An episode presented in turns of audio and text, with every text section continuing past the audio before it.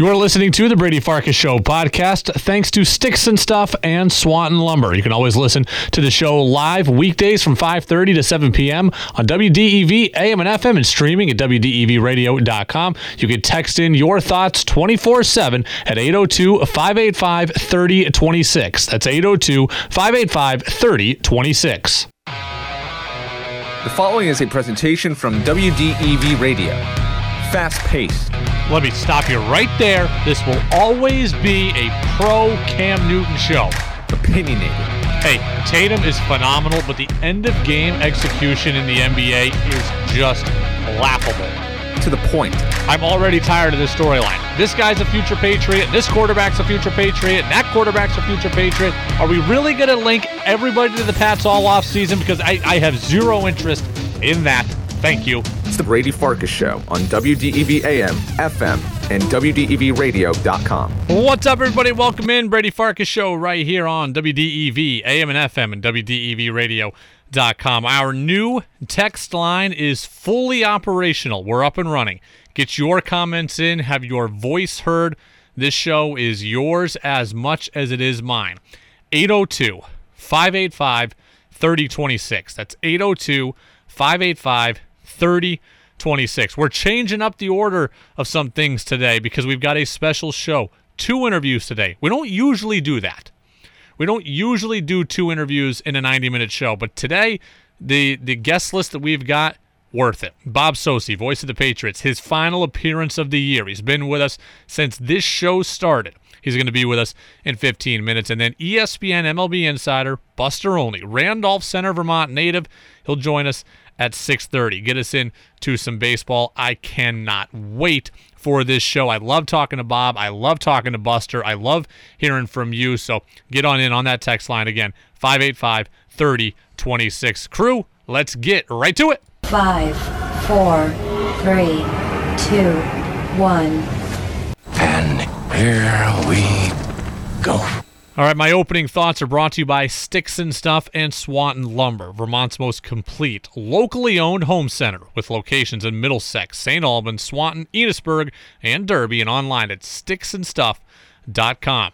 Cam Newton was asked yesterday by WEEI in Boston his thoughts on potentially being a backup quarterback in the NFL. Here's what Cam said. Honestly, uh, it's too early to tell, and that's as honest as I could be.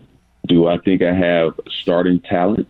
Absolutely. Do I think a lot of things that I've done were devalued in not the team's perspective, probably the media's perspective? Absolutely. There's two major parts of that quote to unpack. Number one is his thoughts on being a starting quarterback and not wanting to be a backup.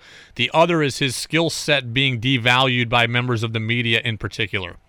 We're going to get to the latter portion at 6:05. I want to start with the former. Cam talking about not wanting to be a backup quarterback. Honestly, uh, it's too early to tell, and that's as honest as I could be.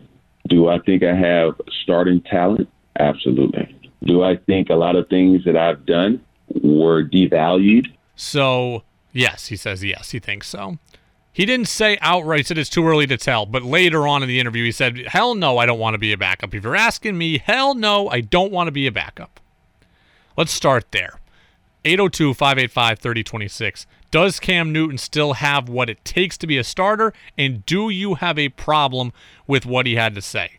This is exactly, exactly what I expect Cam Newton to say. Okay? The off season is a selfish time. The off season is a selfish time. So all year, Cam was humble. All year, Cam said and did the right things, and Cam sacrificed, and Cam was about the team. And now, after mm, four months of doing that, Cam has the right to talk about himself. Okay? As humble as he is, as good a teammate as he is, let's understand the mindset it takes to become a professional athlete. You have to have a belief and a confidence that is unwavering. And guys that are great, they have it, and they rarely, if ever, lose it. So I expect Cam Newton to come out and talk with that kind of conviction and with that kind of desire. Cam Newton, you have to have that alpha mentality to get to where Cam Newton has gotten. I don't think that what he's saying shows a lack of self awareness. I don't think it shows some kind of naivete to the situation that he's in. He knows the situation that he's in, but he thinks that he's good enough. He thinks that he's good enough because he's always been good enough. And to be a professional athlete, you have to have that kind of belief in yourself. All year, people were worried about selfish Cam. They were worried about the Cam show overtaking the Patriots. It never happened. The offseason, though, the offseason is your time as a player. The offseason is a selfish time, and that is where Cam can come and talk about himself and where he can portray that confidence. He didn't show it all year. He set his own ego aside for the sake of the team. Now, team is done. He is done. He is not a Patriot right now. He can say what he wants and say what he believes, and I have zero problem with it. Do you? And when Cam says he thinks he can start in the NFL and he has starting level talent, do you blame him? When he sees Mike Glennon starting four or five games for the Jacksonville Jaguars, don't you think Cam thinks he can be better than Mike Glennon? Cam Newton won a Heisman Trophy, a national championship, an NFL MVP, and went to a Super Bowl. Don't you think Cam thinks that he can be better than Mike Glennon? And when the guy that Mike Glennon's battling with for the starting job is Gardner Minshew, a guy who played at Washington State in a non traditional offense, was a late round draft pick, who isn't all that athletic. Don't you think Cam thinks he's better than Gardner Minshew? Don't you think that he thinks he's better than Brandon Allen and Ryan Finley, who started games for the Cincinnati Bengals? Heck, even Daniel Jones, who I like, who engineered one of the lowest scoring offenses of the year. Don't you think Cam thinks he's better than Daniel Jones? Sam Darnold quarterbacked a 2 and 14 team and has been subpar for 3 years. Don't you think Cam why do you blame Cam for thinking that he's an NFL starting quarterback? Look what he sees around him. When you couple his success and his resume with what he sees around the league. I mean, Brandon Allen, Ryan Finley, Colt McCoy, Daniel Jones, Sam Darnold. These are guys who are starting games in the NFL. Of course, Cam is going to put his own resume up against those people. The elite, by the way, the elite athlete, I want to be careful. I don't want to say that they're excuses. But the elite athlete believes in themselves so much that they think they can explain away issues. The issues couldn't possibly be the athlete, they have to be the circumstance. And in Cam's case, I truly think he believes that also. It's part of the confidence. There are explainable reasons for his decline this year in his own mind, a lot of which I think are very valid. He signs late in the uh, in the offseason, has to learn a new offense, plays without fans, without emotion in the building, contracts COVID himself, sees injuries pile up around him, has to do things virtually, can't get to, to know his teammates on that level. Oh, and the team has a very hard schedule. Everything was working against Cam, and I think he can look at it and say, I just need things to be normal. And if things are normal and I'm in a better situation, I can be better. The elite athlete thinks that way. They they find things, they find ways to rationalize their performance when their performance is subpar. And that's how the great ones work. Okay? You and I, we might just look at it and say, you know what, man, we're not good enough. Cam Newton doesn't think that. Tom Brady doesn't think that. Tom Brady knew he wasn't washed up last year. His numbers weren't as good. Why? Let's let's explain it. Bad weather. We played in awful weather against Cleveland, awful weather against Dallas last year. We didn't have any weapons. Edelman was banged up all year. Antonio Brown was gone. Josh Gordon got released. Gronk wasn't here. That's how Tom Brady can look at it. They're all like that. You don't get to where they have gotten without that kind of belief. I have no problem with what Cam Newton said. I have no problem with what Cam Newton believes the thing is, again, I think Cam is right. The question is, what's the dollar amount that you're willing to, as a front office, bank on that he's right? What's the dollar amount that this is worth? Because Cam Newton could definitely sign early. That would make him better, I think. He could definitely get a more realistic offseason. May not be fully the same as he's used to in Carolina, but it's going to be better than this offseason. Also possible to get a full amount of preseason games. Possible to play with fans. All those things that would matter. I mean, getting a ton of weapons, maybe, depending on where he is. I think Cam's right. I don't know that he's going to turn into Tom Brady. In fact, I don't think he will, but he's going to be better than this with a better situation. What's the dollar amount you're willing to give? And that's really what this comes down to. What dollar amount? Because at $4 million, heck, I'd bank on it. At $12 million, I'd go the other way. What's the dollar amount somebody wants to give Cam? Looking at the text line right now, uh, Watson up in Essex says, Brady, I like Cam too, and I think you're right. He'll be better in a better situation, but I still don't want him back with the Patriots because I just think the Patriots need to go in a different direction. Looking, continuing on. Uh, Nick in Plattsburgh says, Cam is done. No interest in him coming back, but he is a nice guy. I root for him to do well. Uh, Big Mike up in South Burlington. Brady, what do you think about Cam going back to Washington and reuniting with Ron Rivera? I, I I'd have to really go back and look at how it ended with Rivera. Rivera was fired, but I have to go back and research the relationship between Cam and Rivera because on the surface, I would say, hey, Washington is a team that thinks they can get to the playoffs. Rivera, if he and Cam like each other, absolutely an opportunity for them to reunite. Now I got to look at Alex Smith's contract status again and all that, but you know they've lost Dwayne Haskins. They've lost their young quarterback. So if they're in win now mode, they want a veteran. Smith is there, Cam is there. Maybe there's a competition for the job, and maybe his relationship with Rivera can can help give him some positive momentum there. But I'd really have to look at it. So it's the Brady Farkas Show on WDEV, AM and FM, and WDEVradio.com. Uh, we do it every single Tuesday. Time for Hot Seat of the Week. Hot Seat of the Week. The hot seat of the week right now is the Cleveland Browns. The Browns heading into their playoff matchup with the Pittsburgh Steelers, their first playoff game in 18 years.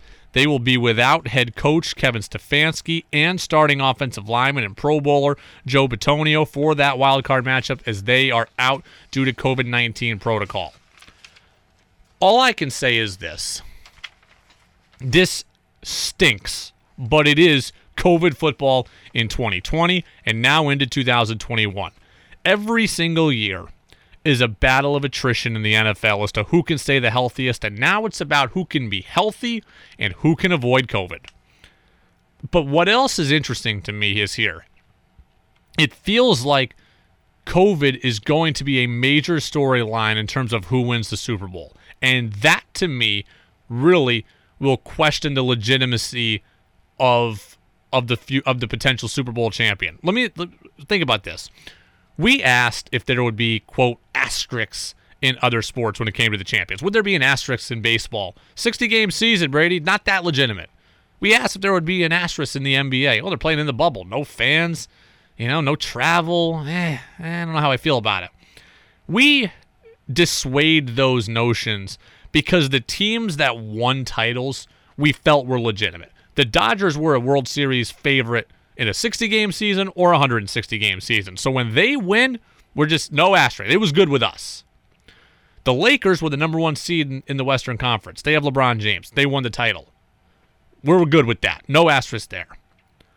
But the NFL can completely risk the legitimacy of its champion, in my mind, if the coronavirus really impacts this playoffs. The Browns losing their head coach is a big deal, but they're the Browns. We didn't think they were going to win the Super Bowl. What if Patrick Mahomes is out? What if Aaron Rodgers is out? What if Russell Wilson is out? What if Drew Brees is out? Are you feeling differently about putting an asterisk on this NFL champion? I am. The NFL should have come out with some way to get some kind of modified bubble for the playoffs, at least on a team by team basis, in their own cities. I mean, because you are exposing these players to normal communities normal transmission, and you're compromising the legitimacy of your season as a whole. And oh, by the way, jeopardizing player and coach safety and team personnel safety. But with the football specifically, I absolutely am thinking now that COVID will play an impact in who wins the Super Bowl. I don't want it to, but I think that it will. It didn't impact the NBA. They did a great job with the bubble. It didn't impact baseball. A team we feel legitimate about won the World Series. The Dodgers won it. The Rays we knew were good. The Yankees were in the playoffs.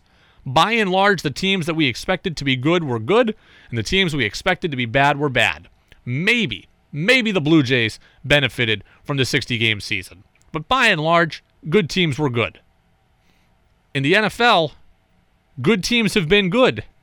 But what happens if the coronavirus hits in a way that it didn't hit in those other sports? I'm absolutely uh, thinking it could happen. And yeah, there I may view the champion differently in the NFL than I viewed them in any of the other sports, hockey included. I mean, hockey got a legitimate champion also as uh, Tampa Bay won. So we will uh, we will see what happens, but not good news for the Cleveland Browns. So it's the Brady Farkas Show on WDEV, AM and FM, and WDEVradio.com. Uh, show brought to you by the all-new Preston's Kia in Montpelier, home of lifetime oil changes and state inspections. Preston's Kia, family-owned and operated, and they will do whatever it takes to earn and keep your business. All right, coming up next, I said yesterday that I thought the development of Jakobi Meyers was the Patriots' biggest positive in 2020. What does Bob Socci think? The voice of the Pats joins us for his final talk of the year. His final talk of the year. Hard to believe. That's coming up next on the Brady Farkas Show right here on WDEV. The man who's called three Super Bowl championships. Toss sweep right for James White. Tucks it under the right The man who can take us closer to the action than anyone else. Brady throws it to the end zone for Kenbrell Thompkins. Leaping. He got it! Touchdown! Patriots! It's the voice of the Patriots, Bob Socci, on the Brady Farkas Show on WDEV AM, FM, and WDEVradio.com. Welcome back. It's the Brady Farkas Show right here on WDEV, AM and FM, and WDEVradio.com. Patriots season over, continuing to put some final bows on that. Buster Olney of ESPN going to stop by uh, in about uh, 45 minutes or so, talk a little baseball with us. But continuing on with our Patriots talk for the final time this year. It's hard to believe. Bob Socci, the voice of the Pats. You can hear him all season long right here on WDEV. And I'm already looking forward to Bob and Zoe in 2021. So, Bob, how are you? I'm good, Brady, and I too am already looking forward to the 2021 season. Although I, I will enjoy a little downtime here the next couple of weeks. Not that it's been an overly taxing year. yeah. Nor is any other season for me with what I do calling play by play. Let's face it, just talking about football. it's, it's, it's, not really a, a, burden I carry. Uh, certainly, uh, you know, I, it, it, it, beats working for a living for sure. But I, I really can't wait for next year already. Well, end of the year uh, news and notes time. Pats finished seven and nine. They, you know, we know the story. They weren't good offensively. The defense took a step back, a bunch of injuries. Um, the the post game and the Monday after commentary. Cam Newton with some interesting comments. Bill Belichick, um, you know, kind of shooting down talk of the future. I guess what was your read on what came out of Foxborough in the last 48 hours? Well, I think that one regarding the quarterback position, I think the Patriots are going to keep all their options open, and it's not surprising that Bill Belichick uh, regardless of of uh, how credible the report was, or whether it was a report or wasn't a report by Adam Schefter uh, before Sunday's game regarding the Patriots and Cam Newton and their future, whether it includes one another uh, tied together. I, it wasn't surprising for me after the game to hear Bill's remarks, nor to hear the way Cam reacted in his local radio show here in the Boston marketplace on Monday and immediately after the game. I think that this team, players, there's a sense that there are going to be a lot of changes. And I think yeah. you're going to see the Patriots be aggressive. I think that's the one thing that Bill signaled to me is that, uh, you know, a lot of people may be viewing some of the comments today like they did during the season as quote unquote excuses. Uh, and, and, deflecting blame, but I I look at them as well as a, what other people think, I, and I don't necessarily agree with with that that line of thought totally. I think that you know, I think there are, there is validity to to a lot of that, and I also think that it's a signal too that this team will be aggressive. And every everything about the past for uh, the Patriots as an organization under the Krafts as owners and Belichick as the head coach, uh, say I, I think to us what leaders like Matthew Slater and some of the other captains said during the week as well. And, and I'll point to the words of Slater specifically. He said, one thing about this organization, it's never going to uh, settle for a season like this. And to stick with us in his message to the fans, apologizing for the kind of year the Patriots had, he said, We'll keep fighting. And I think the Patriots uh, certainly will be aggressive this offseason. Does that mean showering the top of the market free agents with boatloads of cash? And just going on a spending spree?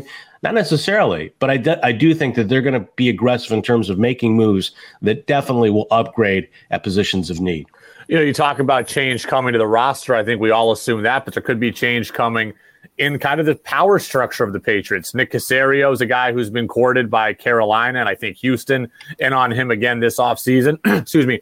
Josh McDaniels, um, you know, has been linked to Houston and Los Angeles for the Chargers opening. Do you think that we will see one or both of those guys potentially leave? Well, there's always a possibility, and that's been, as you suggest, a, a possibility every offseason for this yeah. team. And it's been really the reality for the Patriots ever since frankly, Scott Pioli uh, was among the first, and Thomas Dimitroff as well, of the Belichick lieutenants to go out and, and take over front offices elsewhere and eventually move to the coaching sidelines. I mean, we have seen it year after year after year. Just this past offseason alone, the Patriots had a number of moves on their coaching staff, and they've had moves within their front office structure. Last spring was Monti Ossenfort after the draft leaving the Patriots to take another position outside the organization. So I look at you know the situation with Caserio and McDaniels a bit differently than some here. I, I think you know, certainly there's interest in them as there has been with good reason. And maybe if you're Nick Caserio, this is the opportunity, though he did get an upgrade last year. Uh, and, and uh, apparently the scope of responsibilities were widened, broadened a bit. I think in Josh McDaniels' case, as much as Josh has been mentioned in the past with a lot of coaching jobs and obviously had the opportunity with Indianapolis.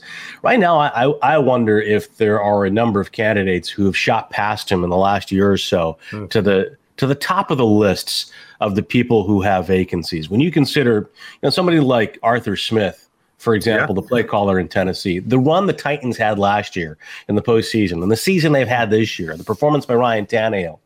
Well, suddenly he's a hot coaching commodity. In addition to the Eric Bieniemys and the Robert Salehs and some of the other names that we've heard over the last couple of seasons, and then you throw into the mix some coaches like Josh's contemporary and longtime friend, going back to their days on Nick Saban staff at Michigan State, like a Brian Daboll. Yeah. You know, a former Patriot assistant. He was the tight ends coach when I started calling the games, and Josh was the offensive coordinator. But Brian right now is a hot name because of the performance of Josh Allen and the way the Bills have played.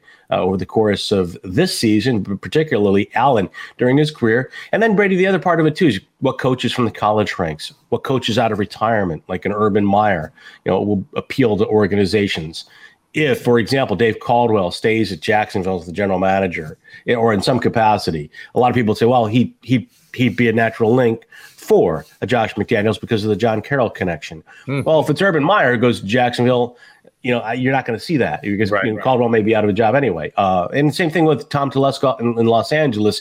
He's got strong ties from high school with Brian Daboll. Just because he's a John Carroll grad doesn't necessarily mean that he's going to hire a John Carroll mm-hmm. grad. Again, he's coming off a, a, year when the Patriots had one of the least productive offenses in a season that was the most productive offensive season in NFL history.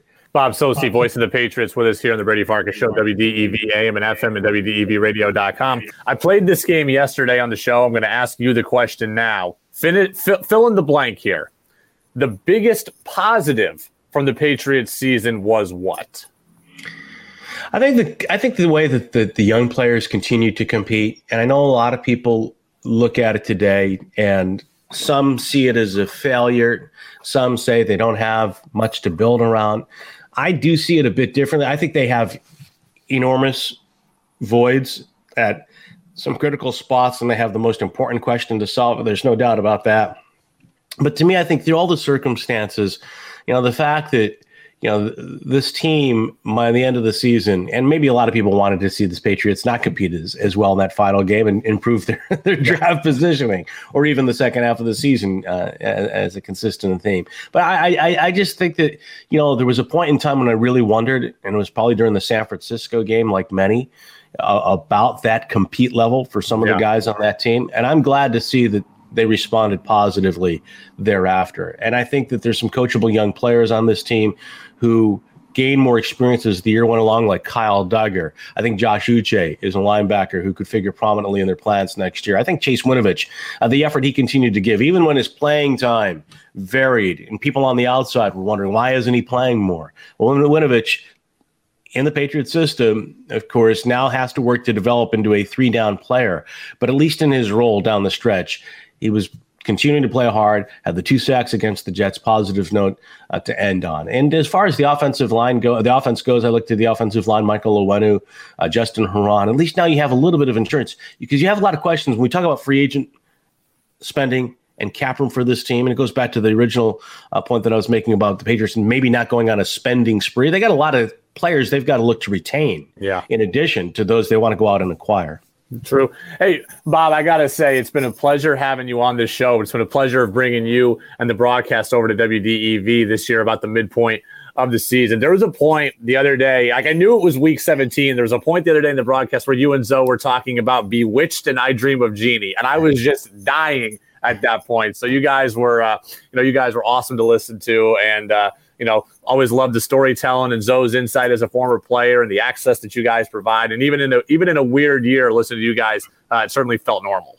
I appreciate that, Brady. We tried to make it as normal as possible, even when we were calling the road games from our booth at Gillette yeah. Stadium. I, I love what we do. I love what you know where we do it and for whom we do it. And I say that all the time, and it, and it sounds like it's a canned answer, but it's truly how I feel.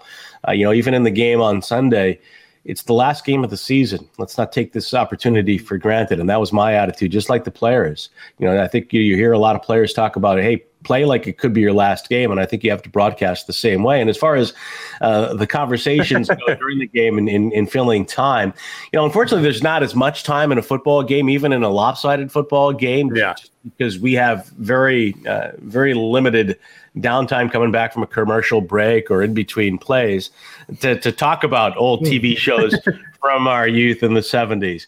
But you know, it, it is fun when we do get a chance to engage in that. I hope we don't have as much of that next year, unless it's the Patriots who are well out in front, as was the case uh, by the time I think we got in Digery Magini. Switched on Sunday. You know, that's one thing about with Zoe too. I, you know, I never know where he's going to go yeah. or what he's going what he's going to come up with. I mean, we're in the middle of a a sequence where I think the Patriots stop the Jets and the Jets punting unit goes out there, and all of a sudden he, he says that our producer uh, thinks he's nuts for having his Christmas tree still up. And I, it, it, it's, it's fun. It's fun. Wow. You guys are great. We're pumped uh, that you're part of the WDEV family now. Again, looking forward to 2021 already. And Bob, we're certainly uh, very grateful for your time on this show. One of our favorite segments that uh, that I do. One of our favorite segments of our listeners. So we appreciate having you on. And uh, I see you've got a Switchback Brewery yes, hat on. So we're looking forward to a chance for you to come to Vermont because let's see, you were having some foam beer at one point. I saw on social media. Switchback hat. So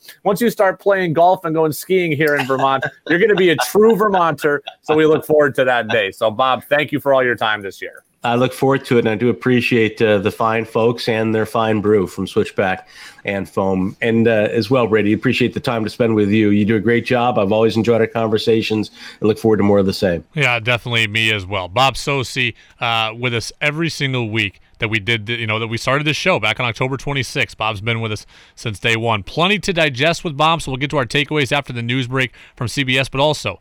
Cam Newton says his talent has been devalued. Is he right on that? That's next on the Brady Farkas Show, WDEV, AM and FM, and WDEVradio.com. You're listening to the Brady Farkas Show podcast, brought to you by Sticks and Stuff and Swanton Lumber, Vermont's most complete locally owned home center, with locations in Middlesex, St. Albans, Swanton, Enosburg, and Derby, and online always at sticksandstuff.com. Now it's back to the Brady Farkas Show on WDEV AM, FM, and WDEVradio.com.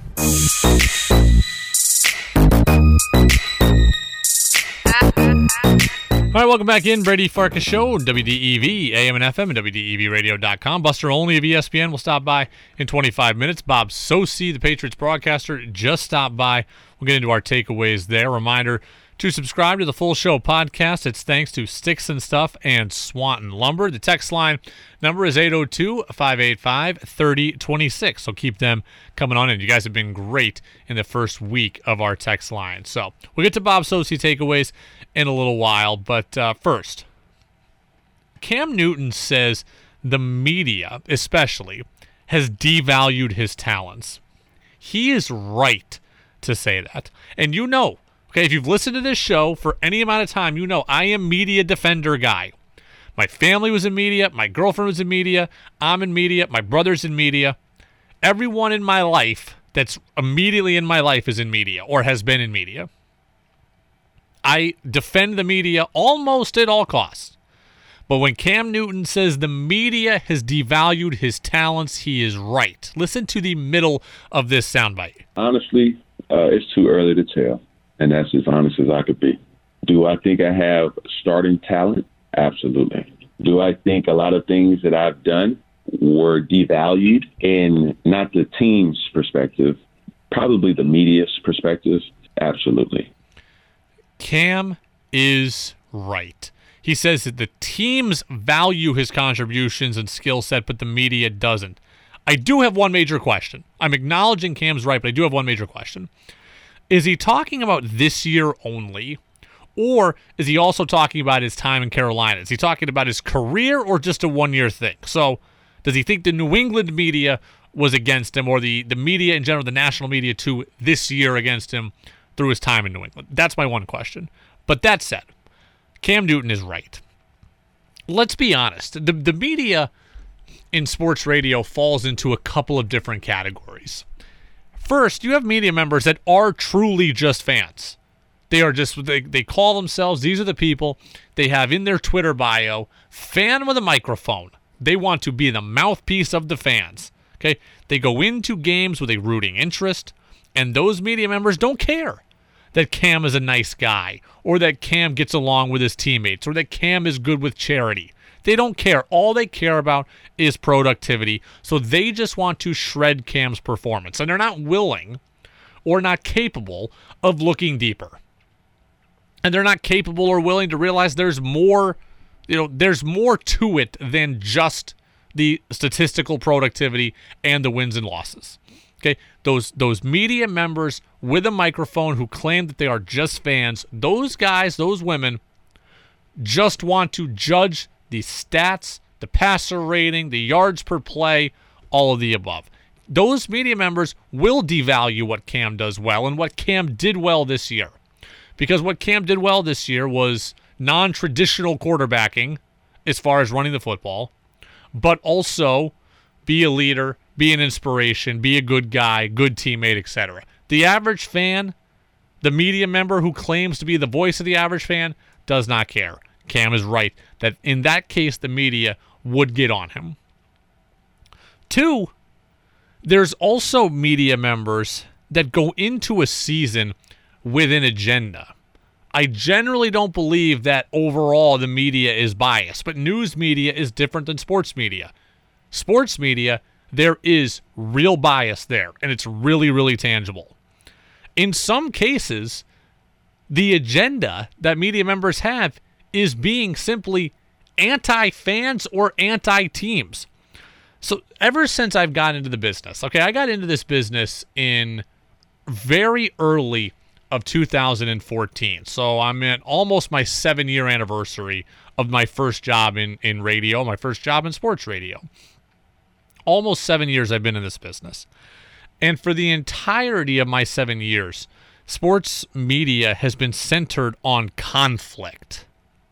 It's been centered around creating conflict and creating debate and creating not so much even anger, although sometimes that's there, but about creating reaction. And the way you get reaction is with strong opinion and strong opinions that fight each other. And when fans are fans, and often they're a bunch of pom pom wavers, there are media members that get off on generating conflict and friction with the fans. So if a fan defends Cam or defends Cam's style of play, then you're going to see media members who have an agenda to shred the fans and shred Cam because that is what creates the conflict and that is what they're looking for. They like creating friction. So again, when fans say they like Cam, or when other media members say they like Cam, these some media members choose to go on the attack because that conflict is simply good for business. Then there's a whole other subset of the media, just comparison media guy. Comparison media guy. That guy just looks around and all he wants to do, all she wants to do, is talk about rankings and power rankings and to create lists. So that guy's going to point out that Cam isn't Karen, isn't Aaron Rodgers, or isn't Mahomes, or isn't Russell Wilson, or Josh Allen, or any quarterback that you perceive to be good. And that's where the conflict will come. We're going to create lists and we're going to fight over them. Those guys, those women will also devalue Cam because what he does this year, what he did this year, did not show up on the stat sheet as much as we would like it to. That is true. And then you have what I hope I am. And the text line's open 802 585 3026. You have the group that I hope I fall into, that I want to fall into. Media members that want to be smart. I'm not really a yeller. I can't do the Stephen A. Uh, fighting thing for very long. That's not me. It's just not my personality. I'm also not a stand up comic, so I'm not just going to come here and, and make fun of people for 90 minutes. I try, and I hope it comes off, to do a lot of research and to come in with an, an opinion that is educated based on my research. My, my, my opinion may not always be right, and it may not jive with what you think, and that's fine. But I try to at least give you an informed opinion that's not just based out of emotion, which is what a lot of fans do. So, my research and studying tells me that offense is the way to win in the NFL, and the Patriots don't have a great offense. So, we start talking about ways to upgrade the offense and try to figure out how to do it. So, we're always talking about what can be done next. And also, so Cam gets kind of people, the smart media member will say, oh, hey, Cam wasn't that great. Let's see what else is out there. Well, this guy's there. What can we get here? Okay, we got to improve that spot. The smart media member also, and I do this, looks at money. Okay? They're looking at investment. Like, I love Cam at $1 million. I'd love him at $4 million. I'd probably welcome him back at 7 But if you're talking at 10 then we're in a different a different conversation in a different wavelength. So, media members who read things like Cam's going to make 20 million next year, they're going to crush that. And I would also, I would not give Cam Newton 20 million dollars. I would not give Cam Newton 10 million dollars. But if it's four with some incentives, yes, I would do that. And I would bring him back because cost valuation appears positive there for me. I try to be fair with Cam. I recognize his shortcomings. I try to recognize the situation that he's in. I think he can be better next year if some of those things get rectified. I also have what I think is a realistic expectation for the Patriots. So when the pom pom waving fan says that they expect the Patriots to win the Super Bowl even when Tom Brady's gone, I never bought that. So what I saw this year was largely what I expected an average football team. Yeah, it ended, you know, it, it, it, we got to that point in a different way. I mean, they could have gone 7 to 9 and Cam threw 24 touchdowns and threw 28 picks. And it would have been more fun to watch in terms of him passing, but we would have ended up in the exact same spot. This is where I expected the Patriots to be. I do value different things. I think I value him being a good teammate, him saying the right things, him handling the media well, him growing as a person. I, I value all of that. So I think I'm I'm more fair with Cam than what he is saying the media is, but I think the media in general has been rough on Cam. It's the Brady Farkas show on WDEV. I mean, the media wants you to look like a traditional quarterback. The media sees, like I said, comparison guy, Rodgers, Wilson, Mahomes, Allen. They throw the ball all over the field. And it's like if you can't do that, you can't be any good. And that's what Cam is saying. I think the media absolutely has a hand in that. I just try not to be that media member because I do value some different things and I had a different set of expectations. So, Brady Farkas Show, WDEV, AM and FM, and WDEVradio.com. We'll get to our Bob Socci takeaways here in a sec. We're about 15 minutes away from Buster Olney of ESPN. But before we get to the Bob takeaways, I just want to mention a quick note on him. Bob Socci is the voice of the New England Patriots. He has called three Super Bowl championships. And I don't want to go too inside radio here, but Bob came on with us every week for free. For free. Bob made himself available at 5:45 every Tuesday.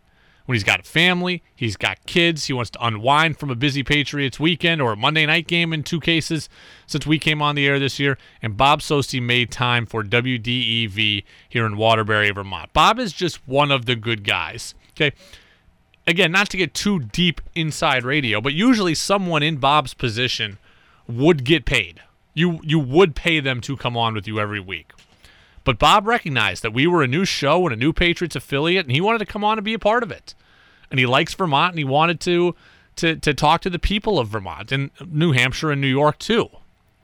And Bob and I have a good relationship, and and that might have helped, but Bob came on for free, and I just think you know that Bob provided us a lot of content this year, and I'm sure he'll continue to provide us content throughout the off season in various spots. But he came on every week with us, appointment listening, 5:45 every Tuesday, and he did it for free. And to tell you how rare that is, like I've worked at other stations where you had to pay your insiders and had to pay them a lot of money. I won't drop names here, but I used to talk to one insider $250 a week for 10 minutes.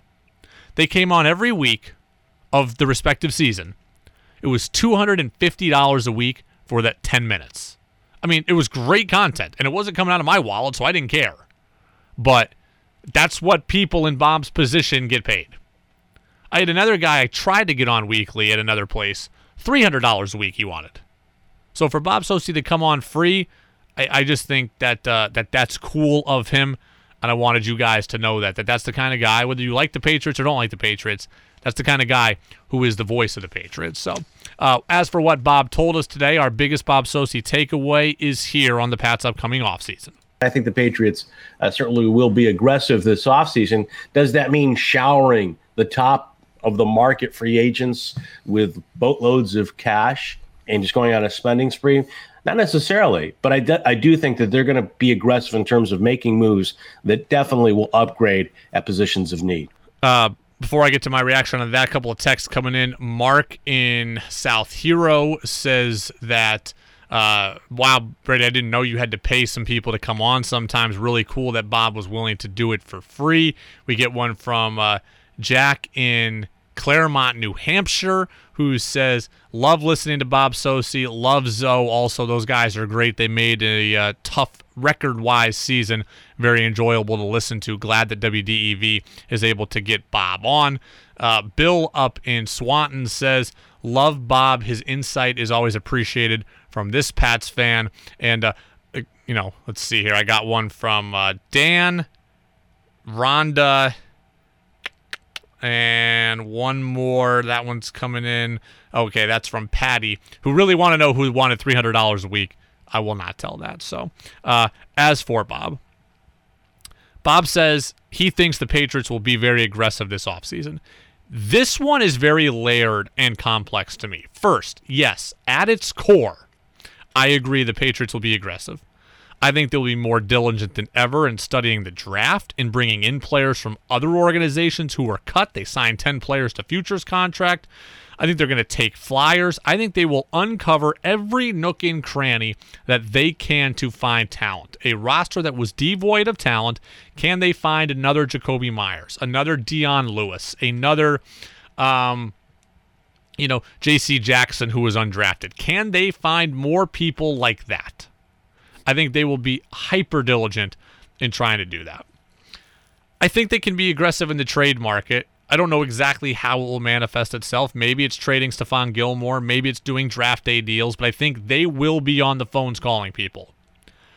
And in free agency, I think they'll be connected to a lot of names. I don't think, obviously, that Bill Belichick is coaching for his job. I don't believe that. I mean, anybody who says that doesn't understand the body of work or the the, the leash that 20 years and nine Super Bowl appearances get you. But I do think he feels the heat to get things turned around and at least show progress in a direction we talked about yesterday that the Pats don't really have a direction. I think he feels the pressure to at least restore the Patriots back to a team that can compete for a playoff berth. So I think he's going to be I think the Pats are going to be connected to a lot of people. But my big question is this. Are the Patriots an appealing destination right now? For free agents specifically, right? Trade market, no one has a choice. Draft market, no one has a choice. Choice. But for free agents in particular, are the Pats an attractive situation? For me, they're not that appealing.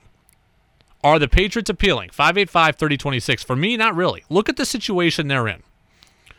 It's an organization that just went 7 and 9 that doesn't historically pay top of the top top dollar, top of the market. So if you're a guy who's simply looking to command the most money, New England isn't historically the place for you. So if you're in this if you're in this to get paid this offseason, New England hasn't historically been for you. We also don't know who the quarterback is. If the team brings back Cam Newton, what wide receiver is rushing to play with Cam Newton now? I would argue none of the top ones. Zero of the top ones. As much as people like Cam, no free agent is rushing here to, to sign up to play in an offense where he's going to have to block 42 times a game. Allen Robinson isn't coming here to catch 48 passes and block 40 times a game. He's not doing it. Neither is Will, Phil, Will Fuller or Kenny Golladay. It's just not happening. Your big play, expensive wideouts are not going to be intrigued by Cam being back. As much as they might like him, they won't get theirs. And by the way, if you're not bringing Cam back, you got to sign a quarterback early in free agency. And by the time you've signed him, other top guys might be gone. So the timing might not even work out. I mean, so that lack of direction, that lack of forward thinking is going to hurt the Patriots this year in the free agent market. If they bring Cam back, slim pickings, I bet, of people that are interested in playing with him, especially at receiver or tight end. And if you don't bring him back, well, how are you able to get another quarterback and use that quarterback to entice other pieces and get those other pieces to sign and all do it in the span of like a day? The top receivers, top tight ends are going to sign day one. You don't have four weeks to wait. So then there's this point. Freddie Coleman of ESPN Radio talked about this last week with us. I asked him this question a week ago. Here's what Freddie Coleman answered. More than ever before, if you're Bill Belichick, you got to hit on guys. You got to hit on playmakers, especially offensively, whether it's the NFL draft or free agency, without Tom Brady being there, because that was the caveat. And that's nothing against Bill Belichick. But players want to play with guys that they really enjoy playing with, or if you get a chance to play for an Andy Reid and Patrick Mahomes, you know what kind of coach you're getting into. Bill Belichick is still an old school dude in a new school way when it comes to the 21st century. But that doesn't mean that he's an attractive piece for free agents out there. Is Bill Belichick a draw or a detriment when it comes to free agency? I agree 100% with Freddie. Brady was the draw. I don't think Belichick is a detriment, but Belichick was not the draw. Brady and Belichick together were the draw. Brady was well respected by his peers, good teammate, dedicated to winning, habitual winner. The draw of Belichick was that Brady was there. That was the important thing. That was always the important thing. I agree 100% with Freddie. I mean, does it? I mean, without Brady, Belichick is just a crotchety, almost 70 year old coach who has a great resume, but those players are looking at it like, what are you doing for me now? And right now, are we set up in a position to win?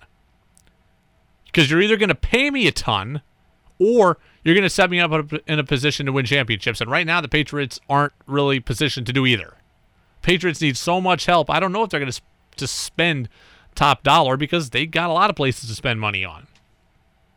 I don't right now think the Patriots are an attractive spot for free agents. And Cam is at least has the personality that could maybe attract people, and he's not under contract either.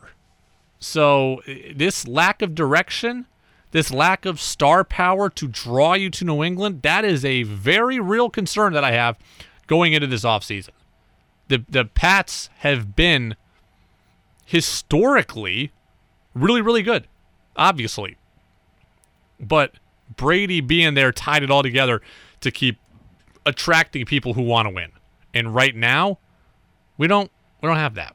Buster Olney of ESPN is going to stop by in a couple of minutes. It's the Brady Farkas Show on WDEV, AM and FM, and WDEVradio.com. Switching some things around today because we got Buster. So uh, let me get to uh, This Makes Me Want to Drink. We do this every single Tuesday. This weekend is over. I thought it was time to stop drinking. I'm kind of beat. Thank God I'm exhausted. But after seeing this, I better crack open another. It's time for This Makes Me Want to Drink. Yeah, this is going to make me want to crack open not just one beer, but an entire six pack. I mean, my goodness. So here we go. This is on WEEI in Boston. This this could have been crazy Twitter takes. This could have been anything, but I put it in this makes me want to drink because it's that egregious to me. So uh, there was a writer, Nick Stevens, at WEEI, who said he thinks that Cam Newton could come back to the Patriots next year if this happens. And the this is he wants to come back in a Taysom Hill type role. Okay? He so the right Nick Stevens says he can run, throw and catch. He can run, throw and catch if he's willing to be a Taysom Hill type. That can be how he stays in the NFL and how he stays with the Patriots. This is unbelievably laughable to me. This is unbelievably laughable to me. Taysom Hill, look, I am no Taysom Hill fan. I think the media showers this guy with way too much praise. But Taysom Hill is a guy who d- does a little bit of everything. Okay, Taysom Hill is the protector on punts. Taysom Hill is is acting as a gunner on kickoff coverage. Can we really see Cam Newton on kickoff coverage? Because I can't. Cam Newton is telling you, by the way, he wants to be a quarterback. I know what my skill set is. I know what my talent is. I understand that if given the opportunity, there's nobody better than me. That's how I will always feel. He will always feel that way. Cam Newton does not want to be a punt protector and does not want to just uh, go cover kicks. Like, if that's what it would come to, Cam should just retire. Cam has no interest in that. That is ridiculous to me. That is why it makes me want to drink. Okay? Yes, it's this is lazy journalism. Cam can run in short yardage. He had 12 touchdowns. He's clearly an asset there. But do you think Cam's signing up to block? Do you think Cam is signing up to punt protect? I don't. Okay? If Cam is only an asset on short yardage running situations, I better be able to find a running back or a fullback or somebody else that can do that that can also do the other things. I don't have in- if that's all Cam can do, I don't have interest in Cam being here either at that rate. He's telling you he wants to be a quarterback. And only time will tell if Cam is right, but Taysom Hill has been willing to do that stuff. And you know what? Even Taysom Hill now is tired of it. He Taysom Hill doesn't want to do the Taysom Hill role. He hasn't been a quarterback in like 5 years and he wants to be one now. I don't think Cam all of a sudden is signing up for a demotion the other way and embracing it. Taysom Hill wants out of that role. Cam's not going to want to go into that role. There's this.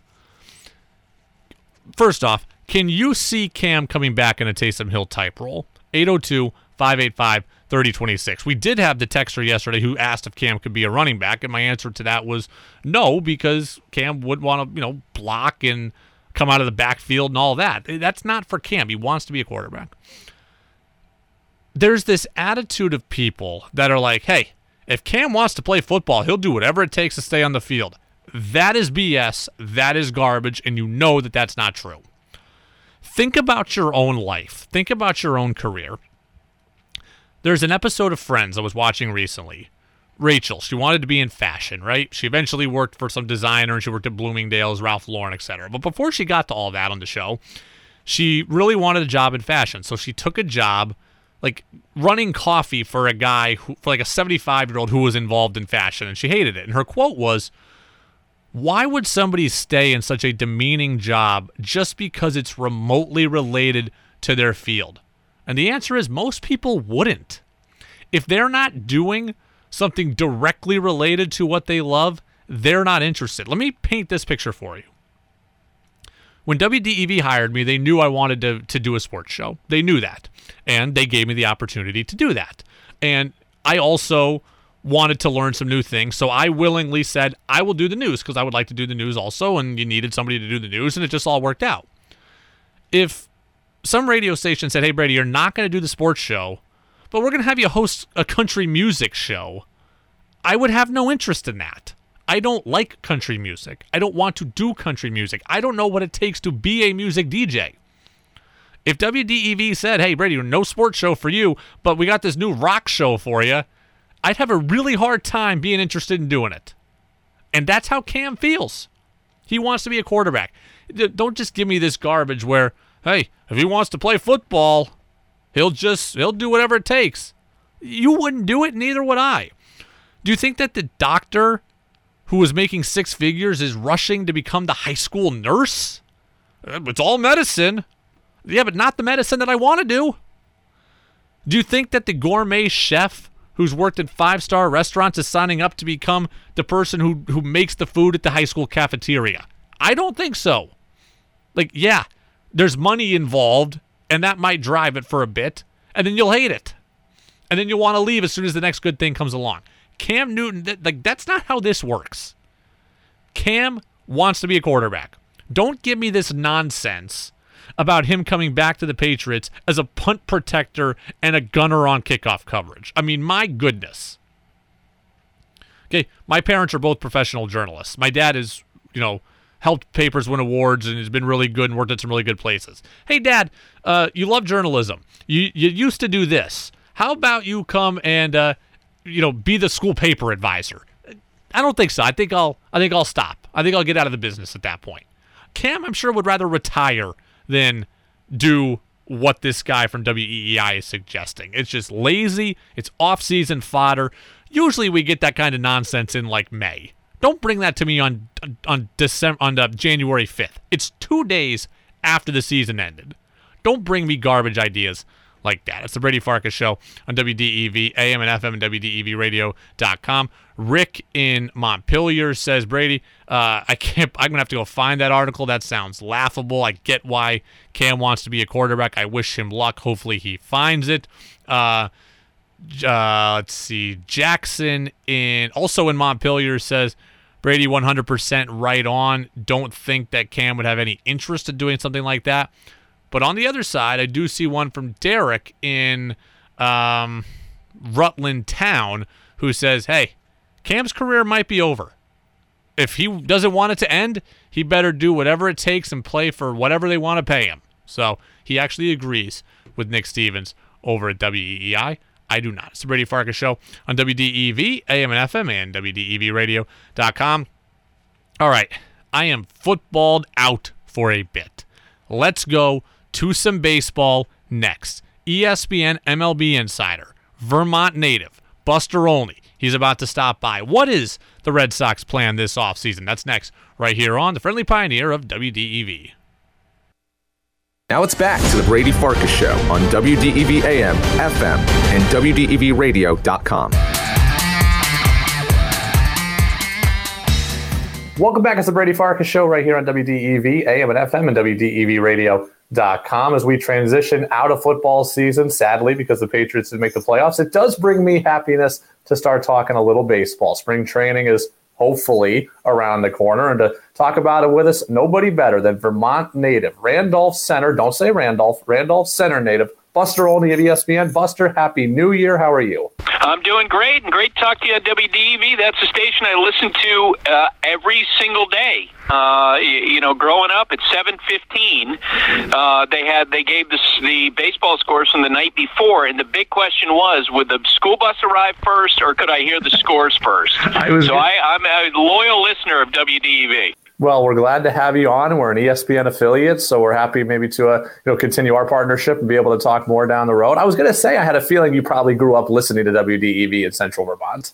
Oh yeah. Well, I, I always people ask me all the time, like, who, was the the person that I met in baseball that I was most excited to to to meet, and it was Ned Martin, the longtime Red Sox announcer, uh, in spring training of 1990 uh, I saw him and I was like, oh my God, that's who I listen to on Red Sox broadcasts on WDEV uh, every day. Uh, I wasn't a Red Sox fan, but I learned so much baseball from Ned Martin and Jim Woods growing up.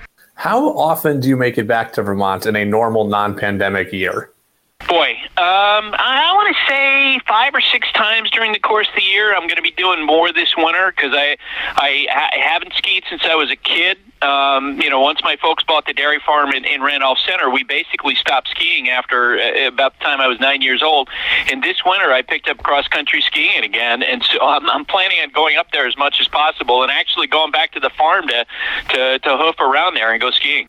Well, it always gives people a good. Um, a good smile whenever you're on ESPN or on a radio appearance and you say, I'd like to bet the family farm back in Randolph Center that this will happen. People really enjoy hearing the Vermont reference. Well, and that's uh, you know, and I certainly play to that a little bit too. Um, and it's so funny because I've had uh, two or three hosts who will say, "Wait, you you weren't right, so you got to give up the farm." like nobody took the bet. Yeah. You know, I'm I'm very fortunate. No one seems to take the bet on me. Do you meet very many Vermonters in baseball? I mean, there are a few, but not many, I'd imagine. No. Um, in fact, one of my favorite stories was uh, Daric Barton. Yeah. Uh, you know, longtime first baseman, was born in Springfield, if I remember correctly. Yes. And and I saw that on his bio, and I like made a point of going up to him and and be, hey, Derek, guess what? You know, I, I I grew up in Central Vermont. I know you were born there. He looked at me, and said, Yeah, we moved away when I was a kid. I don't know anything about it. he couldn't have been less enthusiastic than he was. Uh, and Carlton Fisk, for me, is always someone who uh, is near and dear to my heart because, of course, he was born in Vermont. He would tell you he grew up in New Hampshire, uh, but his uh, where he, where he grew up was close to a sporting goods store that my uncle owned, and my uncle Bob would always say that he sold Carlton Fisk his first catcher's mitt when he was a kid. Whether or not that's true, I don't know, but it's a really good family story. That is a great story. Buster Olney of ESPN with us here on the Brady Farkas Show, WDEV AM and FM and WDEVradio.com. I want to transition now to you know to some major leagues talk. Um, I said at the outset that hopefully spring training is around the corner. We seem to be locked in what appears to be another battle coming between players and owners about when the season is actually going to start. What's your early read on when spring training may actually begin? I'm really concerned, um, really concerned, especially as we get word that uh, the rollout of the, of the coronavirus vaccine is not going smoothly. Uh, because I think that's information that baseball owners are watching. The longer and, and, and the more difficult that that process is, the more likely that you're going to have uh, you know games play without fans in the stands, and more likely that the owners are going to ask the players for rollbacks with salaries. And we saw how that went last year um, I, I, first off, I, I think it's uh, it's not a done deal that spring training won't start on time. But I would bet the family farm back at Randolph Center that spring training will not start on time. Um, and I'm I'm really concerned about the two sides being able to negotiate a deal to start up. If you told me that you know the the significant portion of the season was lost, whether it's 40 games or half the season or 100 games, it wouldn't surprise me uh, because the, the the lack of a productive working relationship between these two sides has been so acute. It's the worst I've seen in my 32 years of covering pro ball. I, I, don't know who I think is right in this situation, but I do think the players have a point when they say, hey, we made it through last year with all of these protocols and we showed that we could do it. So I understand why they think, hey, we can go to spring training on time and start the season on time. And, you know, when fans can come, fans can come. I, I guess I see their point there, Buster. Well, you definitely see their point, but the fact is, like a lot of businesses, uh, uh, especially more lucrative businesses, you know, the uh, revenues for the owners have not been what they've been accustomed to in the past. Now, that doesn't mean that you know that suddenly you're going to see a bunch of teams folding up tents and going bankrupt, uh, the way we've seen with some other businesses uh, and affected by COVID nineteen. But you do see owners essentially uh, using that as a premise to ask for changes, um, you know, and that doesn't only extend to the players. A whole bunch of people have been laid off in the sport. Sometimes some of the cuts that the owners have done internally have seemed really kind of gross. Yeah. like last year, the Oakland Athletics cut their minor leaguer salaries or moved to cut their minor leaguer salaries from 400 to 300 dollars a week, which feels like a kind of a joke. Mm-hmm. Um, but that's that's kind of where the owners are in this thing, and there's no question that their revenue streams are less than they were before the, the COVID 19 because there are no fans in the stands. I want to get to the Red Sox, Buster. I, I, think there's a lot of different ways this team can go, right? They have money available. They certainly could spend at the deep end of the pool if they wanted to, but Chaim Bloom, in my mind, seems to be taking more of a uh, maybe not a quite a long game approach, but a looking through a longer lens. Where do you think philosophically the Red Sox are right now? Yeah, I think you're exactly right. Um, which is why I thought it was important that he brought that uh, that Chaim brought back Alex Cora because if he had had a rookie manager, Sam Fuld, in the dugout uh, this year, and what you know is probably uh, the Red Sox are not expected to be uh, necessarily one of the best teams in the American League East, and after the struggles of last year, if the Red Sox had another bad year, I not only fans, but you wonder how Red Sox ownership would feel about it. You bring back Alex Cora. It buys you a couple of years um, to put your system in place. I do think that at the end of it, they're going to be in a better spot. The the question is, it's like a, it's like watching Mission Impossible with a race against time. You know, will Chaim Bloom get the franchise turned back in, in terms of the depth that he's looking for before the ownership begins to get concerned about the Red Sox not competing? Do you think there's any kind of power struggle waiting down the line between Cora and Bloom, just in the sense that Cora has a lot of supporters in that building, and he's a guy who wants to win. Could there be a power a power struggle there where Cora isn't on board with Chaim's philosophy? No, I don't think so. Um, I, I, I think first off, I know Alex well enough, having worked with him at ESPN, um, that he's someone who is very open-minded to to new age analytics. It's not like he's an old school manager who uh, is having stuff shoved down his throat. Um, so I, I think that he'll work, wind up working well with Chaim. The one thing I would say is that I think Alex, because of the, the his history with the team, playing uh, under Terry Francona there there, the championship in 2018, I, I think he probably has more in the bank uh, with uh, Red Sox ownership than Chaim does. So it's going to be important to see signs of progress for the Red Sox at the end of 2021 or early in 2022.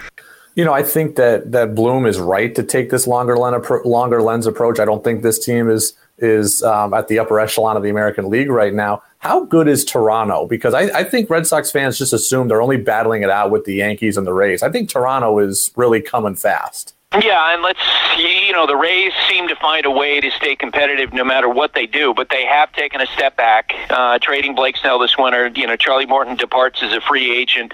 Toronto right now is the biggest threat to the Yankees, especially at a time when the Yankees aren't doing a lot. Uh, the Blue Jays have this great young core of players uh, you know, Bo Bichette and Cavan Biggio and Vlad Guerrero Jr. and Nate Pearson, the you know hard throwing uh, young right hander. And when you talk to agents, uh, you talk to other teams, and you ask them, okay, who actually in a winter in which very few teams are spending money, who's actually being aggressive, and the Blue Jays are always named. And I don't know if the Blue Jays are going to wind up with, uh, you know, DJ LeMahieu or Trevor Bauer uh, or, or somebody. I would bet that they're going to wind up with JT Realmuto. Hmm. Uh, the you know the best catcher in baseball, they're going to get better. They're going to land one of the premier guys. Buster Olney of ESPN with us here on the Brady Farkas Show, WDEV, AM and FM, and WDEV Radio dot com. Uh, the pitching staff for the Red Sox, I think, is still the biggest question. I don't know what they're doing in the bullpen, we don't know we don't know what E-Rod's going to look like coming back from COVID complications. We don't know when we're going to see Chris Sale again. Um, I'm in favor of the Red Sox just buying low on everybody this offseason. I mean, what, what's the market for like a Corey Kluber? How cheap? You know, when I say buy low, is he a guy you can really get for four million dollars? Yeah, and I had a general manager say to me, "Yeah, Corey Kluber's going to wind up with the Red Sox or the Yankees. um, he's going to throw for scouts sometime in the middle of January. Uh, he's coming back from an injury. He's going to be on a, a, you know, essentially on a make good type deal one year to reestablish himself that it, that he's healthy. It, that would absolutely make sense. And, and look, uh, four million dollars for a guy who won the Cy Young Award a couple times, Brady, sounds small. Yeah. But in the current market this winter, that's actually uh, probably a decent deal where you give him $4 million in a base salary, you give him some incentive clauses, he reproves himself, and then sets himself up for free agency in the fall. It wouldn't surprise me if that's what happened because of his New England roots just where we are right now with the Red Sox, I was so despondent the other day. I, I don't remember his name, but there was a Korean second baseman who just signed with the Padres for four years, twenty-eight million. It's supposed to be very, very good, and he chose the Padres over the Red Sox. Is this where the Red Sox are at right now? That the Padres are a better destination than them? Well, I mentioned, uh, and the player's name is Ha Seong Kim, if I pronounce that correctly. Um, it, you know, I mentioned that there are very few teams that are actually being aggressive in the marketplace. The Mets are clearly going to be one. I think they'll wind up with George Springer.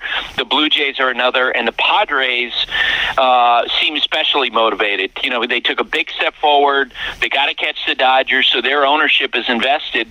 The fact is, is that probably 26 of the 30 teams, including the Yankees, including the Red Sox, really seem to be laying back. And um, you know, I don't think anybody can it, it, who's a baseball owner can say, yeah, our, our industry is in trouble because the franchise values are so high. If the Red Sox ownership wanted to put the Red Sox out on the marketplace, there'd be somebody out there probably willing to buy them for three or four billion dollars.